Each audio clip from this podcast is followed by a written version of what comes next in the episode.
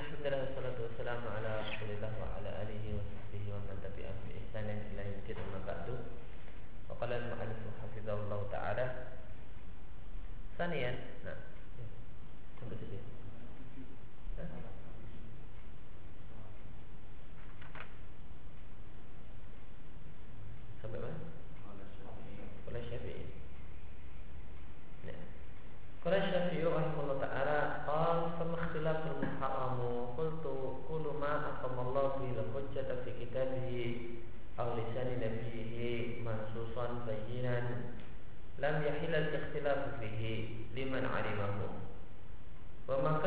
Yahtamilu ta'wila wa yudraku qiyasan فذهب المتأول أو القيس إلى معنى يحتمل الخبر أو القياس.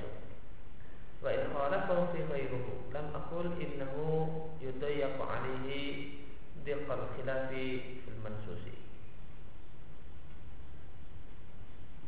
وقد استدل الشافعي على أن الاختلاف مذموم فيما كان نصه بينا في قوله تعالى وما تفرق الذين أوتوا الكتاب إلا من بعد ما جاءتهم البينة وقوله تعالى ولا تكونوا كالذين تفرقوا واختلفوا من بعد ما جاء من بعد ما جاءهم البينات وأولئك لهم عذاب عظيم. وقد أتى ابن تيمية ذلك من أسباب الإختلاف بين العلماء فقال وتارة يختلفون في كون الدلالة قطعية. لاختلافهم في أن ذلك الحديث هل هو نص أو ظاهر. وإذا كان ظاهرا فهل فيه ما ينفي الاحتمال المرجوح أو لا.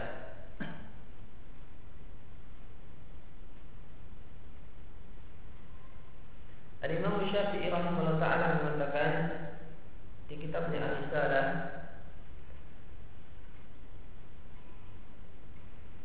ketika beliau membuat dialog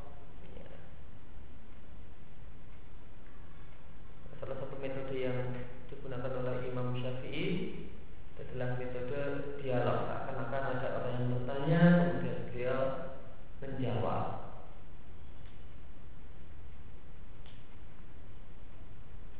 kalau ikhtilaful muharram dia bertanya lalu apa itu perbedaan pendapat yang haram hukumnya maka aku katakan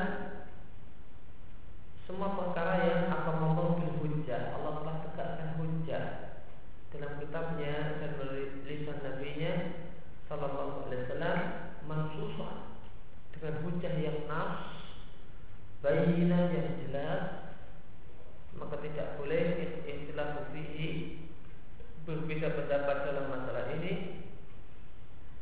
Liman alimahu bagi orang yang telah mengetahui dalil tidak bolehnya bagi siapa yang mengetahui dalil. Artinya boleh jadi terjadi perbedaan pendapat ketika yang satu tahu dalil, yang satu belum tahu dalil. Yang jadi masalah adalah kalau yang belum tahu dalil dan tidak pendapat tidak masalah. Yang jadi masalah besar adalah ya, sudah tahu dalil, kemudian tidak sejalan dengan apa yang dikatakan oleh nas yang baik. Adapun maka yang kendalika adapun dalil yang yang sambil takwila mungkin untuk mendapatkan takwil. Mungkin untuk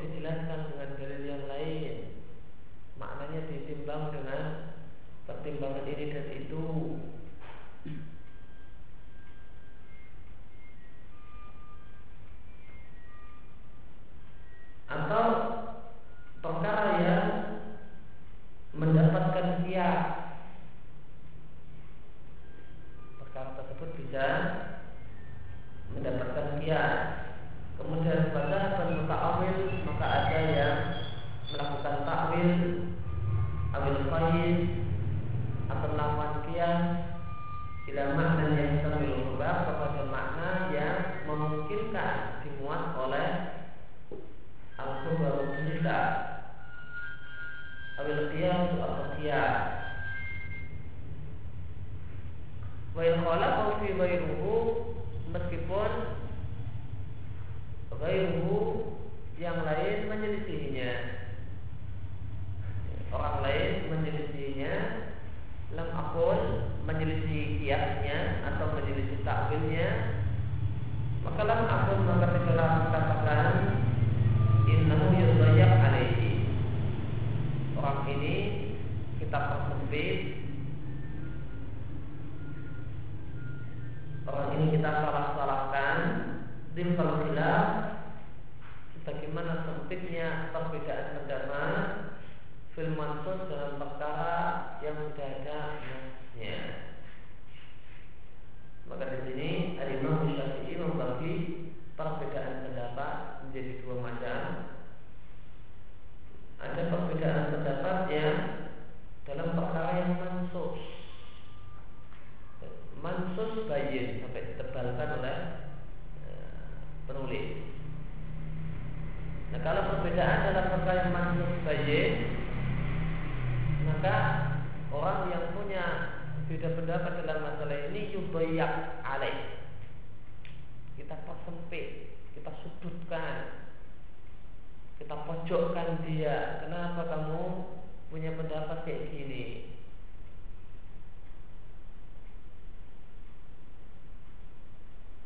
Dan kalau orang yang punya beda, e, beda pendapat dalam dalam keadaan dia sudah tahu adanya nas mansus bayi, maka yudoyak ada. dia kita sudutkan kita pojokkan Kemudian yang kedua perbedaan pendapat dalam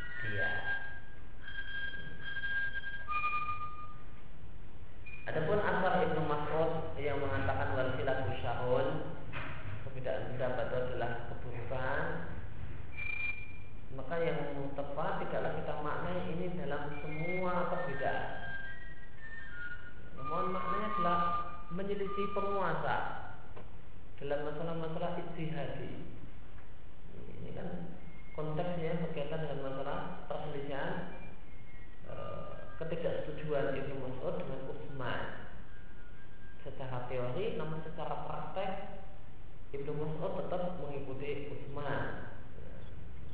Sholat tidak kosong di Mina saat musim haji. Padahal Nabi sedangkan sholat kosong. Maka dan Ibnu Mas'ud ditanya kenapa secara teori demikian kan tegas, dan kok prakteknya kok mengikuti Khalifah Utsman kita boleh mengatakan wal khilafu syahwat. Ini khilaf dalam masalah uh, ya, khilaf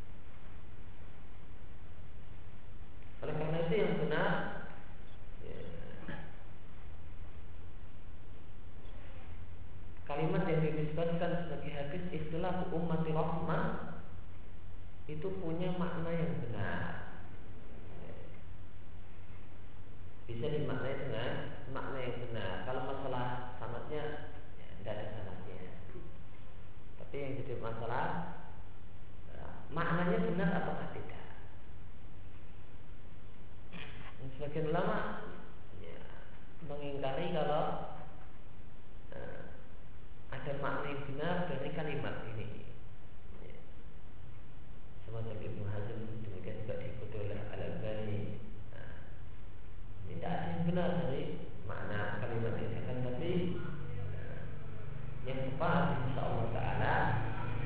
Dan makna yang benar dari kalimat ini. Adalah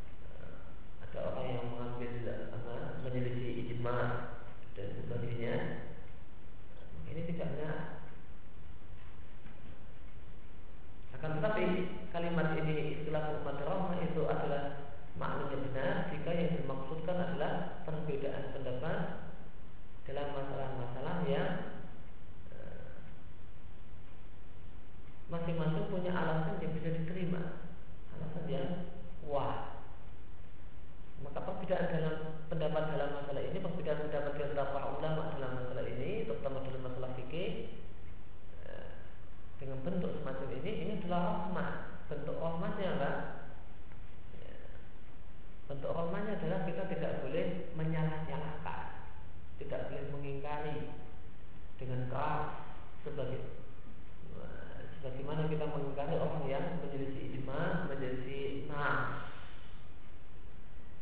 mungkin itu bentuk hormat Kita memaklumi orang yang beda pendapat dengan kita Dalam masalah semacam ini. Kita maklumi, oh kenapa dia beramal demikian?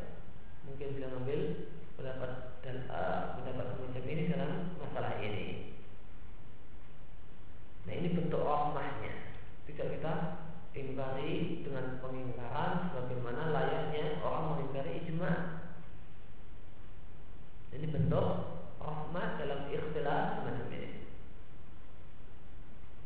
Waktu istadala syafi'u ala anak ikhtilaf Dan Imam Syafi'i berdalil Bahasanya ikhtilaf Mazmumun yang tercela adalah istilah dalam perkara ya karena menurut bayinan. Nas atau dalil dalam masanya dengan jelas.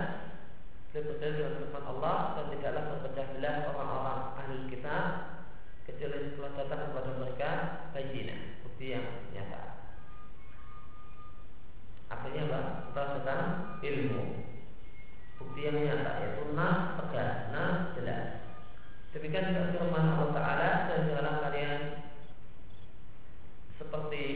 menyerupai orang-orang yang berbeda atau yang bilang Waktu mimba dengan ja'amul bayin dan berselisih berselisih pendapat setelah datang kepada mereka bukti yang jelas yaitu ilmu dalil yang tegak untuk mereka siksaan yang sangat-sangat besar. Pokoknya ada Ibnu Taimiyah dan Ibnu Taimiyah menilai bahasanya perkara ini hal ini yaitu perkara yang tidak jelas dalil yang tidak jelas bisa dimaknai ini dan itu menerima takwil atau dengan kata lain dalil yang menerima takwil adalah sebab perselisihan ulama. Ibnu mengatakan dan kata ulama berselisih pendapat tentang dalalah kandungan makna satu dalil ini qat'i atau tidak. Ulama mengatakan ini tegas menunjukkan maknanya demikian. Ulama yang mengatakan ini belum tegas bisa dimaknai dengan makna yang lain.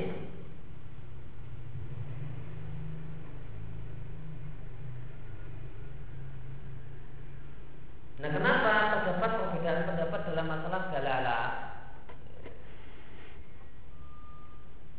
Ikhtilafim karena perbedaan pendapat di antara mereka tentang status dalil atau hadis tersebut. Ini nas apakah zahir? Maka kita lihat di sini ada satu hal yang bagus disampaikan oleh Taimiyah bahasanya status nas dan dohir itu bisa diperselisihkan. Menurut satu ulama ini nas, menurut ulama yang lain ini bukan nas. Nas apa? Satu dalil yang cuma hanya mengandung satu kemungkinan makna. Satu kalimat yang tidak mengandung kemungkinan kecuali satu makna saja ini. Nah, di sini ada faedah yang disampaikan oleh Ibnu Taimiyah bahasanya status dalil itu nas ataukah bukan itu bisa diperselisihkan mungkin untuk diperselisihkan menurut ulama ini mengatakan ini nas ulama yang lain mengatakan oh, ini tidak nas ini zohir saja kenapa karena pertimbangan begini-begini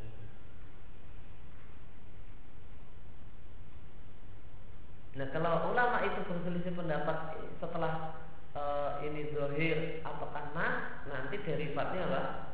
Terjadi perbedaan pendapat dalam masalah dalalah. Apakah dalil ini adalah qat'i untuk masalah ini ataukah tidak? Ataukah cuma udhoni, cuma prasangka kuat? Kalau ulama yang mengatakan ini nas maka dia akan mengatakan dalalahnya adalah qat'i. Ya. Nah, kalau ulama yang mengatakan dari adalah zahir, maka apa? Dalalahnya adalah zonni, prasangka kuat, praduga kuat. Karena zonni itu ya, kemungkinan besar, bukan kemungkinan satu-satunya. Kemudian, jika kan zahir, jika dalil tersebut zahir, maka apakah dalam dalam dalil ini terdapat keterangan yang meniadakan kemungkinan marjuh ataukah tidak. Ya.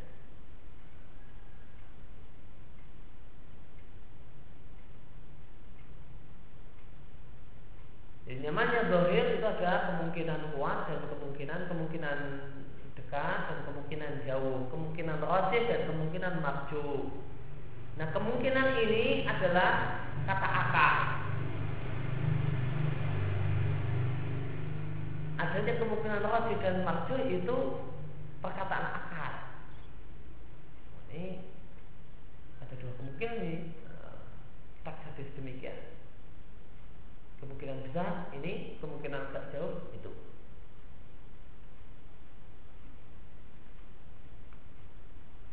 Nah seandainya nafzahir uh, dijumpai nafzahir semacam ini maka ini kan hasil akal. Hasil akal, produk akal. Produk akal ini kemudian diteliti. Maka berdasarkan penelitian terdapat dalil yang menunjukkan tidak mungkin makna marju ini terpakai. Ini karena pertimbangan demikian demikian. Tidak mungkin makna marju ini terpakai. Karena ada pertimbangan satu, dua, tiga dan seterusnya. Sehingga secara akal ini zohir, namun secara dalil Inilah makna satu-satunya. Ini makna satu-satunya. Kenapa? Karena terdapat pertimbangan, karena terdapat dalil yang menunjukkan makna maksud tidak mungkin dimaksudkan. Maka secara akal ada dua makna. Namun secara realitas maknanya cuma satu saja.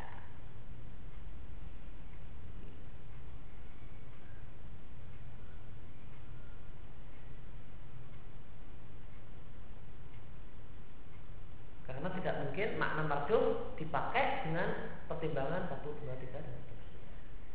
Maka, maka, maka ini menunjukkan bahasanya penilaian nas dan dohir itu adalah produk akal. Oleh karena itu ulama bisa beda pendapat.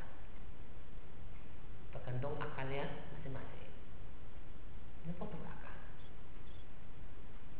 Dan dohir pun kemungkinan makna ya, ada kemungkinan dekat dan kemungkinan jauh. Ini adalah produk akal yang masih harus ditimbang makna masjid ini makna yang mungkin apa tidak? Secara syariat. Syariat memakai apa tidak makna yang marju dalam masalah yang lain atau masalah yang serupa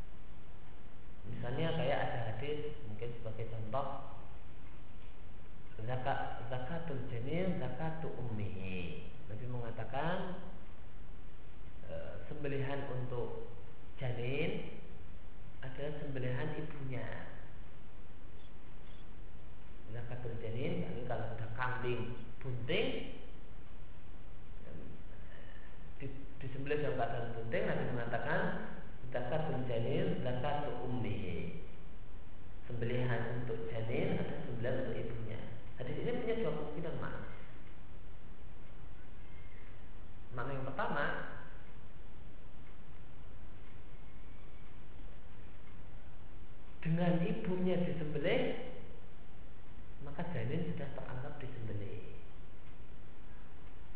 cukup dengan menyembelih ibunya maka janin sudah dianggap tersembelih ini makna yang dekat makna yang kedua janin itu ya digorok lehernya sebagaimana ibunya digorok leher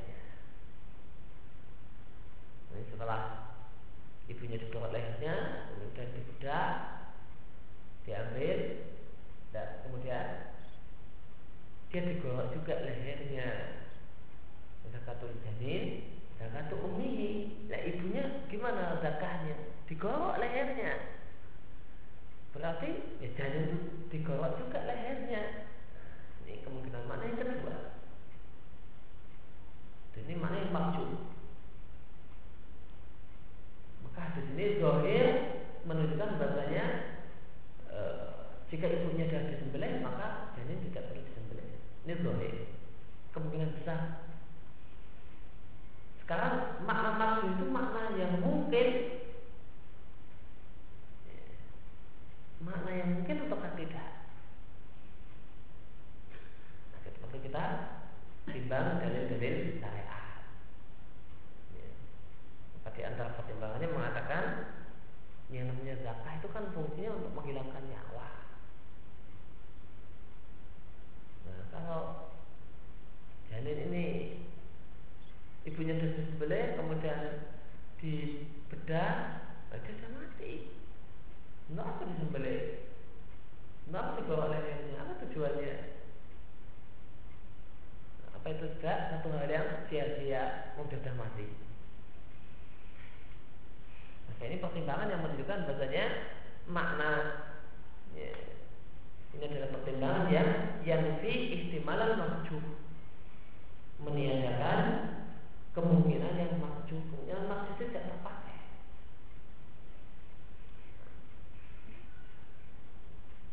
Ya,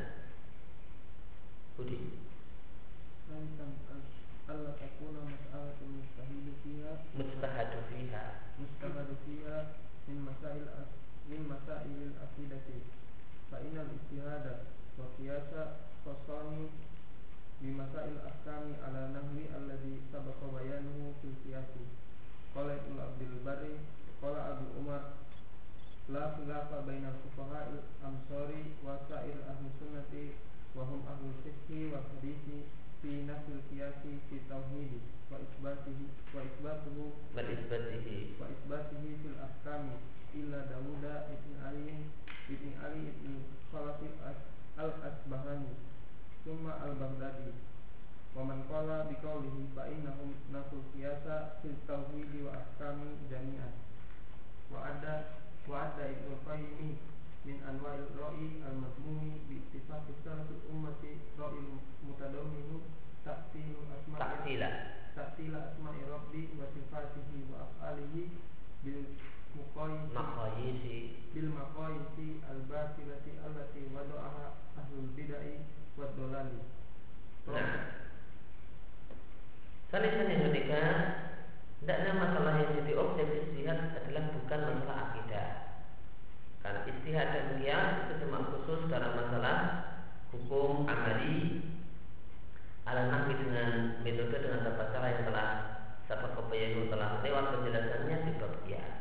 Bar mengatakan ya, kalau Abu Umar, ya Abu Umar itu sama dengan Ibnu Abdul Bar.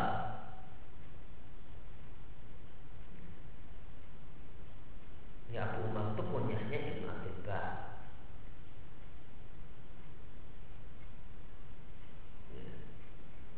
Jadi salah satu metode penulisan ulama terdahulu eh, Kalau ulama sekarang biasanya cuma mengatakan kultu Eh, Dia mungkin bahas apa, kutipan panjang lebar Kemudian setelah itu dia memenegaskan apa yang jadi pendapatnya Itu biasanya kalau ulama sekarang cuma bilang kultu Atau akul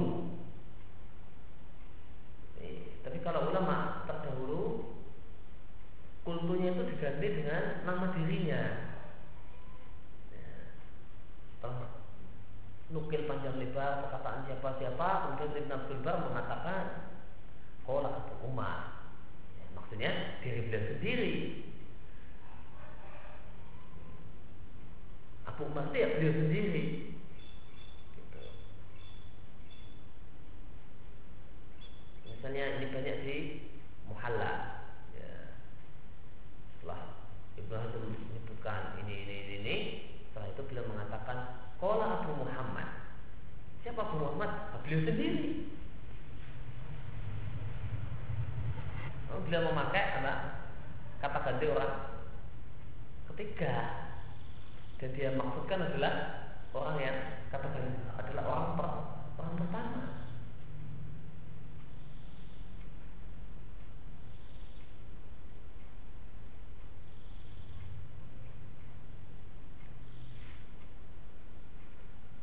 Dan, eh, karena itu maka ini satu hal yang perlu diperhatikan sebagai orang bingung.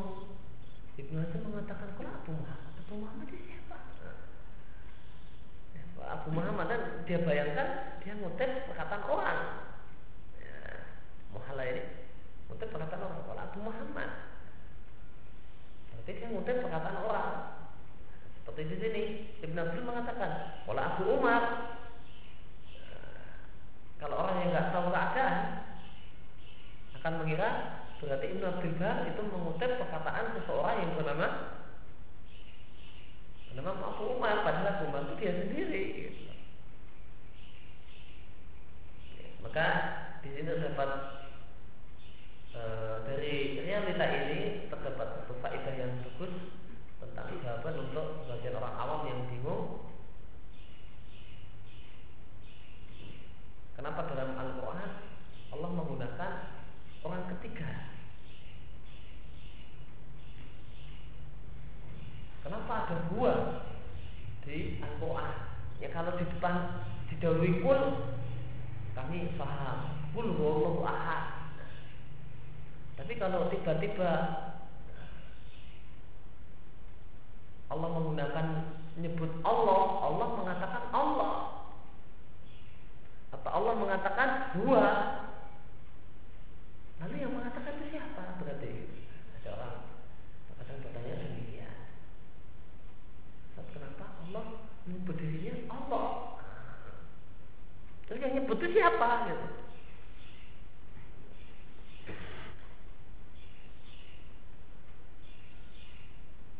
Misalnya ayat kursi Allah la ilaha illa huwal hayyul qayyum. Allah mengatakan, nah kan? Kalau mau dibahasakan kalau Allah Allah mengatakan Allah la ilaha illa huwal hayyul qayyum. Kalau dalam struktur bahasa yang biasa kita kenal, nah ini Allahnya ini kan berarti beda dengan eh, Allah yang pertama. Kalau Allah Taala Allahu la ilaha illa wa la Allah. Allah itu siapa? Ini dalam struktur bahasa yang kita kenal. Nggak tahu bahasa Indonesia boleh nggak? Uh, tapi kayaknya menurut saya dalam bahasa Indonesia ada. Menurut saya dalam bahasa Indonesia ada. Uh, gaya semacam ini. Kolak, kolak Ibn kolak Abu Umar, ada terkadang dalam satu tulisan nah,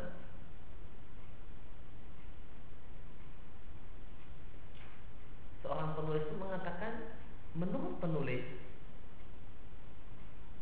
menurut penulis dia tidak mengatakan menurut saya menurut penulis penulis itu siapa orang ketiga kan misalnya mbak orang ini namanya Eko kan jadinya kan strukturnya kan jadinya bunyi kalimatnya Eko mengatakan petik buka menurut penulis ya. kalau ini dikutip. Kalau ini kita kutip. Kita sebagai pengutip ada eh, ada artikel bunyinya semacam tadi. Kalau kita kutip Eko mengatakan koma petik juga menurut penulis ya kan? Kan sama dengan kalau Allah Taala Allah la ilaha illallah qayyum kalau Ibnu Bilba petik dua Kola Abu Umar. Kola Ibnu Hazm petik juga Kola Abu Muhammad.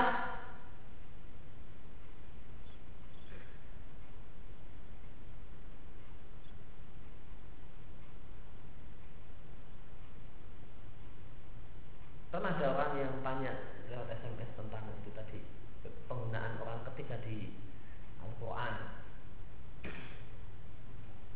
Saya tanyakan itu biasa saja. Dalam bahasa Indonesia juga ada.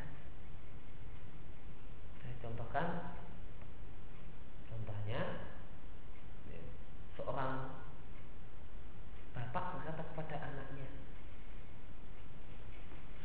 kata bapak sudah bilang? Bukankah Bapak sudah bilang? Kamu tuh tidak boleh begini. Bapak di situ Kan orang ketiga. Ya, Statusnya orang ketiga. Benar nggak pemahaman saya? Bapak mengatakan kepada anaknya Bukankah sudah Bapak katakan? Bapak di situ dalam kalimat secara secara kalimat bapak di situ orang ketiga. Tapi itu maksudnya adalah orang pertama. Nah bilang saja lewat SMS biasa. Dari bahasa Indonesia juga ada. Contohnya perkataan seorang ayah kepada anaknya. Ya. bukankah bapak pernah telah mengatakan maka di sini kata saya orang ketiga ini maknanya orang yang itu mestinya ya menurut saya yang bapak, bapak di situ ya orang pertama. Sudah nggak tak layak lagi.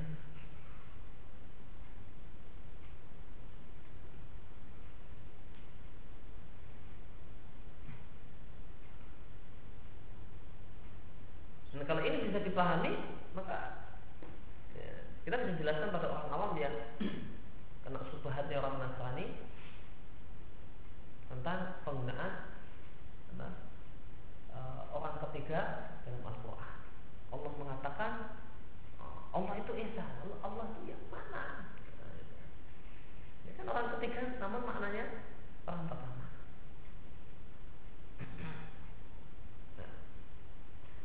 Kalau Abu Umar berkata Abu Umar yaitu Ibn Bar sendiri, lah kita berbeda pokok ahli tidak ada perbedaan pendapat di antara ahli fikih di berbagai kota dan semua ahli sunnah dan mereka adalah ahli fikih, para pakar fikih dan hadis untuk mengingkari meniadakan kias dalam tauhid wa isbatu dan menetapkan atau menetapkan adanya kias dalam masalah hukum fikih. Jadi Daud bin Ali bin Khalaf al Asbahani kemudian dia pindah ke Al Baghdad. Ya, dia dulu bermukim di Asbahan, kemudian pindah domisili di Baghdad sehingga Summa al Baghdad. Kata-kata Summa menunjukkan perpindahan domisili. Wamangkola ini dan orang yang berkata dengan perkataannya maka mereka menggaris dalam tauhid dan dalam hukum fikih jami'an semuanya.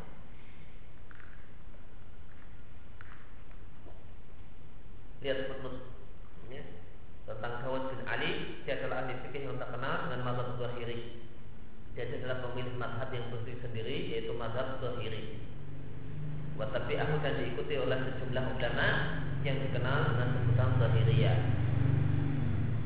Wakana waladuhu dan anaknya Dawud bin Ali ini namanya Abu Bakar Muhammad Ali eh, Muhammad itu juga ala mazhabihi mengikuti mazhab bapaknya yaitu Zohiri.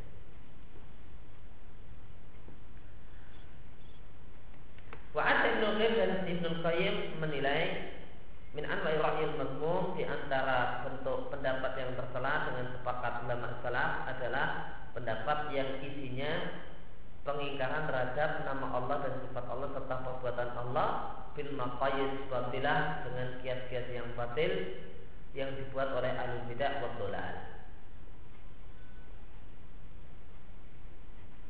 Maka Abu Umar mengatakan ijma menyebabkan ijma tentang nafsul qiyas di tauhid.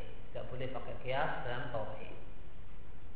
Jawabannya kecuali ya, kiasul aula satu-satunya kias dalam tauhid yang diperbolehkan adalah kiasul aula. Misalnya kita katakan terdapat perbedaan antara makhluk dalam sifat yang sama. Ya. Semut punya kaki, gajah punya kaki. Namun hakikatnya beda. Jika demikian makhluk dengan makhluk, bagaimanakah dengan makhluk dengan Allah? Makanya pak, siap aula.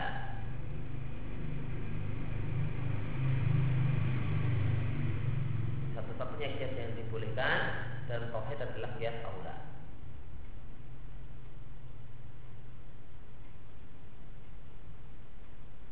Dan berkaitan dengan persyaratan nomor tiga yang disampaikan oleh penulis syarat e, masalah yang di, e, yang dijadi objek istiad adalah bukan masalah akidah maka ini perlu e, perlu beri kita catatan tentunya ini adalah perkataan yang benar jika yang dimaksud masalah akidah adalah masalah akidah yang disepakati. Ada masalah eh, akidah yang diperselisihkan oleh ulama, maka di situ ada istihad untuk mentarjih pendapat yang kuat di antara pendapat ulama ahli sunnah dalam masalah tersebut.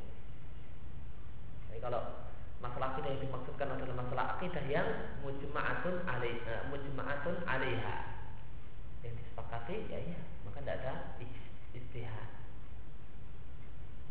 Tapi kalau itu adalah masalah yang diperselisihkan karena dakit-dakit perkara detail dalam masalah akidah itu ada khilaf di dalamnya.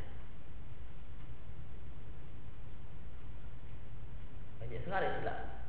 Ya, ya bukan banyak sekali ya banyak khilaf. Dalam masalah Isra Mi'raj apakah dengan roh apakah dengan roh dengan badan ya. dan apakah Isra Mi'raj itu dari dari Masjidil Haram ataukah dari rumahnya umuhani itu ada khilaf. Kemudian uh, Nabi sholat jadi imam mengimami para nabi di Aqsa itu sebelum Mi'raj ataukah setelah Mi'raj itu juga khilaf. Bahkan Nabi ataukah Rasul itu beda ataukah sama? Ada khilaf Maka eh, ya, jika yang dimaksud dengan masalah akidah dan masalah masalah akidah yang disepakati maka benar. Maka jika masalah akidah yang diperselisihkan maka ada istihad yaitu istihad untuk mentarjih istihad dalam bentuk mentarjih pendapat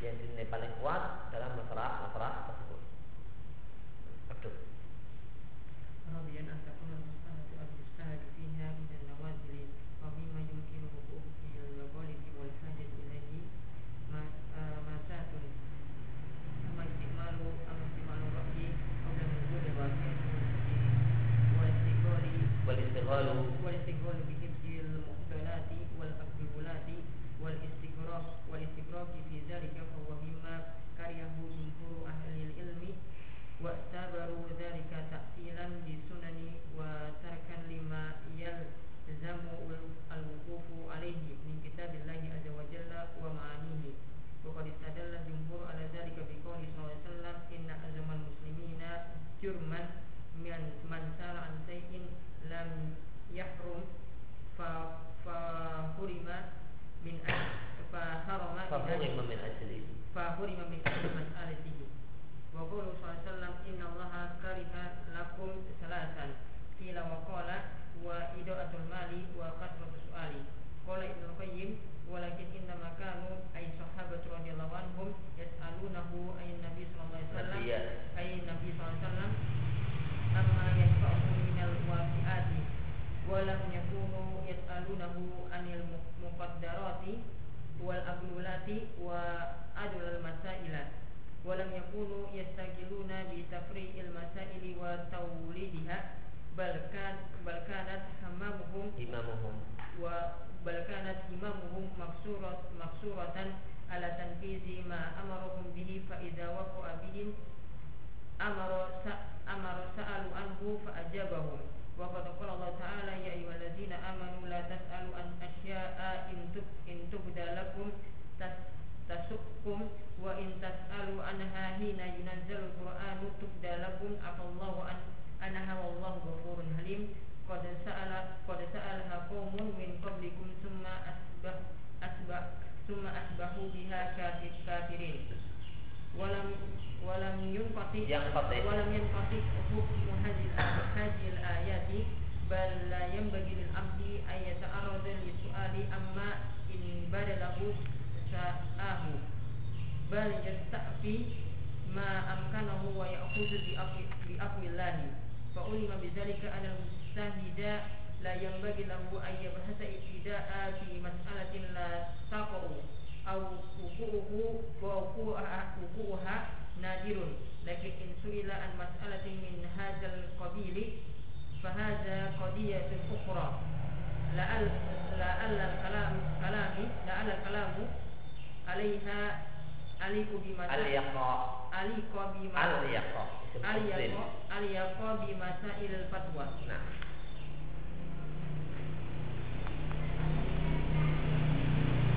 Dan yang keempat, banyak permasalahan yang jadi objek istihad adalah menawazil perkara yang sudah terjadi atau perkara yang mungkin untuk terjadi fil ghalib dalam kemungkinan besar? Dan kebutuhan untuk membahasnya itu adalah masa mendesak. Adapun menggunakan pendapat sebelum terjadinya satu kejadian wasitikal dan menyibukkan diri untuk menghafal al muqtolat ya. ya. perkara yang e, perkara yang sulit yaitu perkara-perkara yang belum terjadi. Wa al sama aja perkara yang menyebabkan orang yang mengatakannya itu sering salah karena belum terjadi sehingga mungkin gambarannya belum lengkap? Ya. Dan menyibukkan diri di dalamnya adalah perkara yang dibenci oleh e, mayoritas ulama. Dan mereka menganggap hal tersebut sebagai taksilan sunnah meninggalkan sunnah menihilkan sunnah watakan lima dan meninggalkan sesuatu hal yang harus al-wukuf alaih e, meninggalkan sesuatu yang yang menjadi kewajiban kita untuk al-wukuf alaih mengetahuinya. Waqaf ala maknanya tahu yaitu ajaran kitabullah dan makna-maknanya. Dan jumlah ulama berdalil terlarangnya e, membahas perkara yang belum terjadi dengan sabda Nabi Shallallahu Alaihi Wasallam yang kaum muslimin yang paling besar dosanya adalah orang yang bertanya tentang sesuatu yang belum haram lalu sesuatu tersebut hurima diharamkan min ajli mas'alatihi gara-gara pertanyaannya. Demikian juga sabda Nabi Shallallahu Alaihi Wasallam Allah membenci tiga hal untuk kalian kila wakala. Ya. Kila wakala ya. kabar yang tidak jelas membuang-buang harta dan banyak bertanya. Di antara makna banyak bertanya adalah banyak bertanya dalam perkara yang belum terjadi. Ibnu Qayyim mengatakan Walakin inamakan akan tapi mereka yang para sahabat bertanya kepada Nabi Shallallahu Alaihi Wasallam dalam perkara-perkara yang manfaat bagi mereka minal waqiat yaitu berbagai perkara yang terjadi. Dan tidaklah mereka bertanya kepada Nabi anil muqaddarah dengan perkara-perkara yang di, diandai-andaikan, ditakdirkan seandainya terjadi demikian lalu apa jawabannya? Wa wa ya, perkara yang menyebabkan orang sering salah yaitu perkara yang belum terjadi. Wa adlul masail dan perkara yang sulit, ya, perkara yang sulit ya, perkara yang belum terjadi. Walam yakun hadithal para sahabat menyebutkan diri untuk tafrik masail. Wa tafrik dan taulid ya, sama dengan tahrid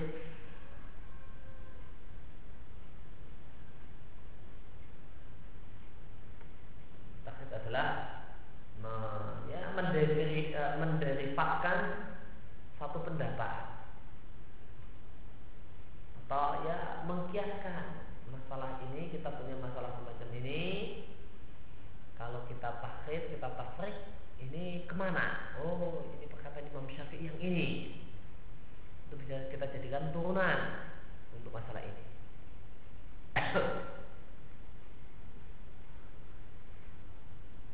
karena imam akan tapi semangat mereka adalah terbatas pada melaksanakan apa yang Allah perintahkan. Tidak paham di amron jika terjadi satu masalah barulah mereka tanyakan kepada Nabi lalu Nabi jawab.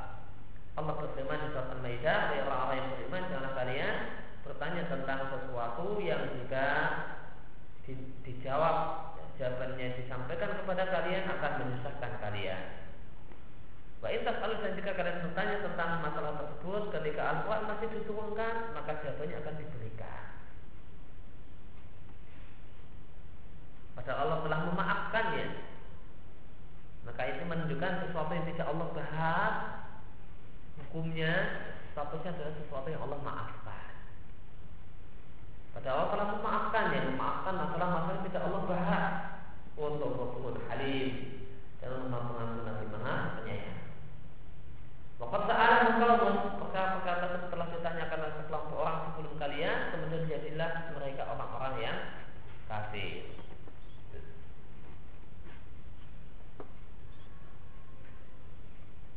Ya, maka ayat ini An-Maidah ayat 101 dan 102 sebagian ulama mengatakan ayat ini berlaku berkaitan dengan masalah bertanya di zaman Nabi.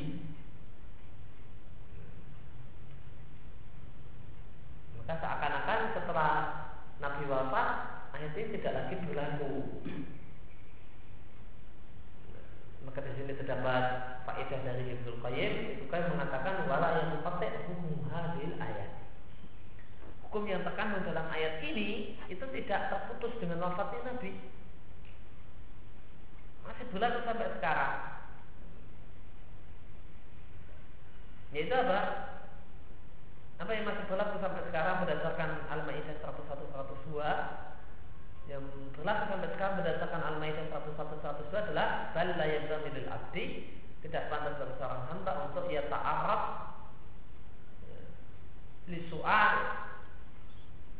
untuk menyerempetkan diri li soal bertanya tentang sesuatu yang seandainya dijawab sa'ahu akan menyusahkannya.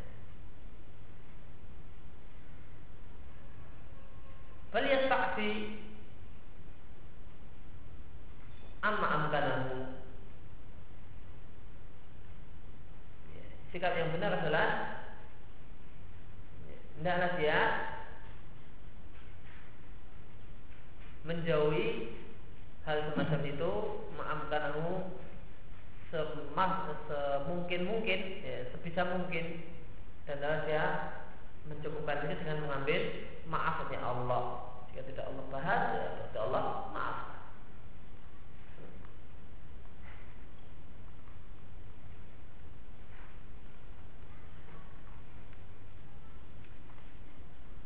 Fa'uli membedarikan maka setelah diketahui dengan keterangan di atas berarti mustahil tidaklah pantas mungkinnya. Ayat bahas ibtidaan. Untuk membahas ibtidaan uh, ya.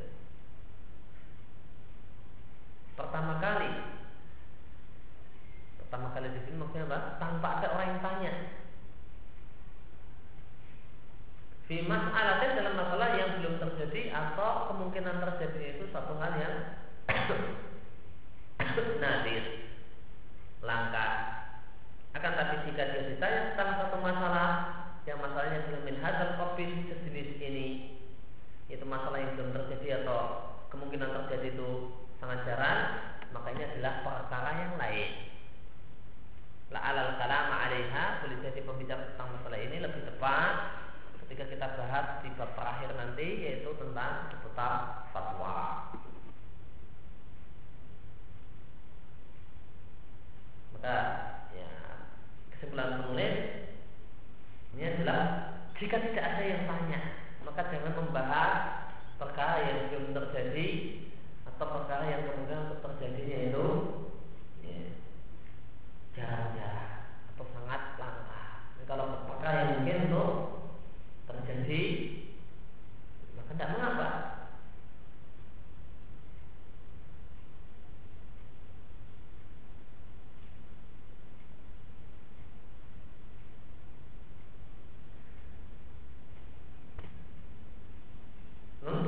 perlu diketahui uh, maksud ulama yang membahas perkara-perkara yang berandai-andai. Tadi kan apa? Melarang itu adalah pendapat jumhur fuqaha, bukan semua ulama. Ya, perlu kita ketahui alasan ya, ulama yang berandai-andai membahas satu masalah dan berandai-andai.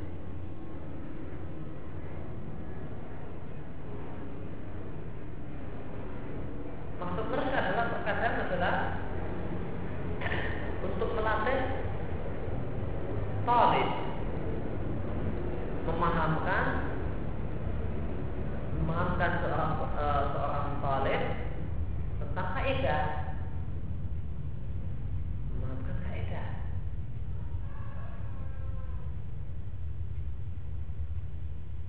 Maka dibuatlah permisalan yang berandai-andai itu untuk tasih untuk menanamkan kaidah dan melatih sehingga dia itu bisa menerapkan kaidah dengan benar.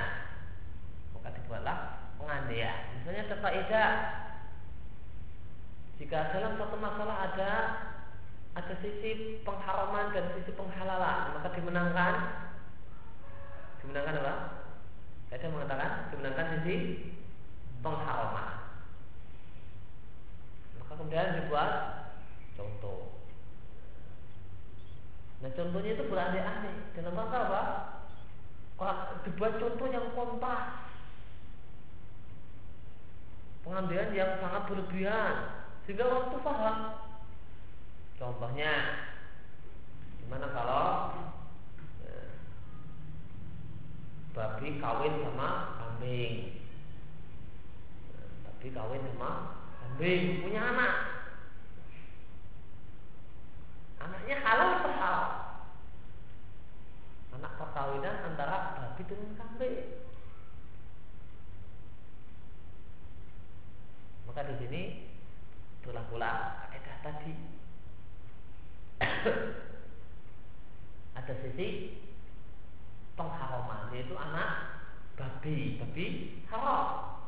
Ada sisi halal bapaknya kambing bapaknya kambing kambing halal. Cuma biungnya dan mboknya saja ya babi. Kalau dilihat dari mboknya haram. Kalau dilihat dari ibunya haram. Kalau dilihat dari bapaknya halal.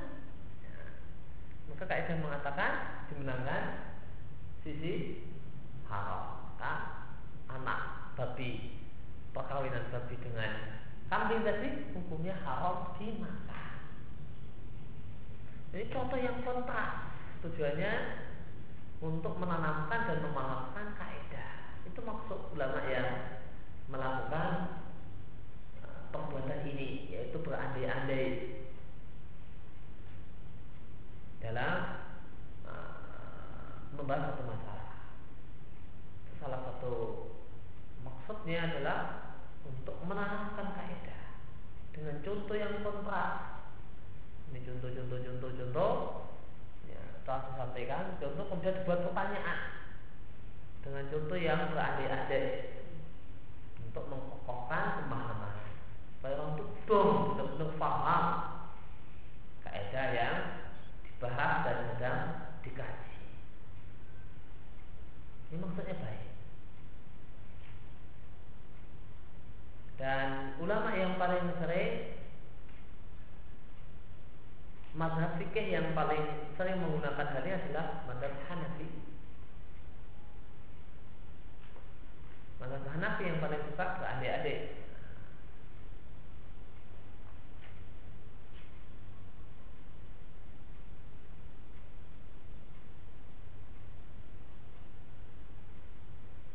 Dan perlu diketahui bahasanya pengambilan para ulama terdahulu itu sangat bermanfaat di zaman ini.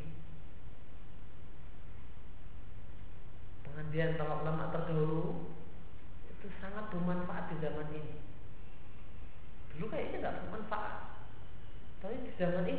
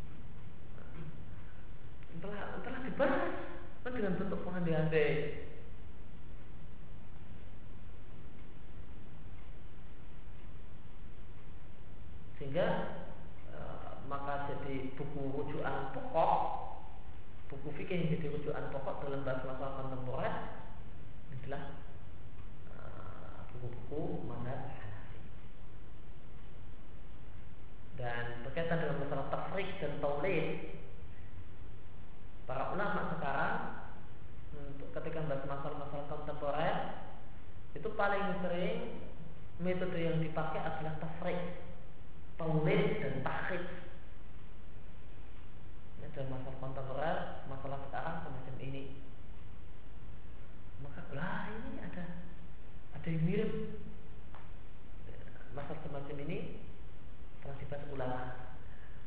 Maka ya, kemudian disamakan dianggap tidak jauh beda.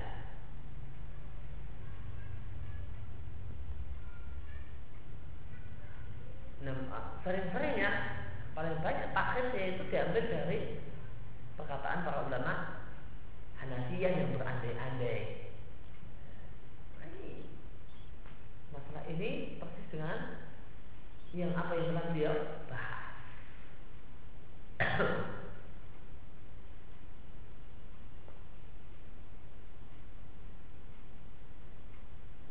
itu maksud ulama yang membolehkan e, hal semacam ini. Namun kalau di sini dibedakan antara itu bahasan tanpa ada pertanyaan, apakah kesimpulan dari penulis, maka ada orang yang Kalau yang tidak boleh adalah Tanpa ada orang yang tanya berandai-andai. Tanpa ada orang yang tanya berandai-andai. Seandainya terjadi demikian Maka gimana hukumnya? Dan kalau ada orang yang bertanya Maka lain lagi statusnya masalahnya adalah masalah fatwa. Ya demikian yang kita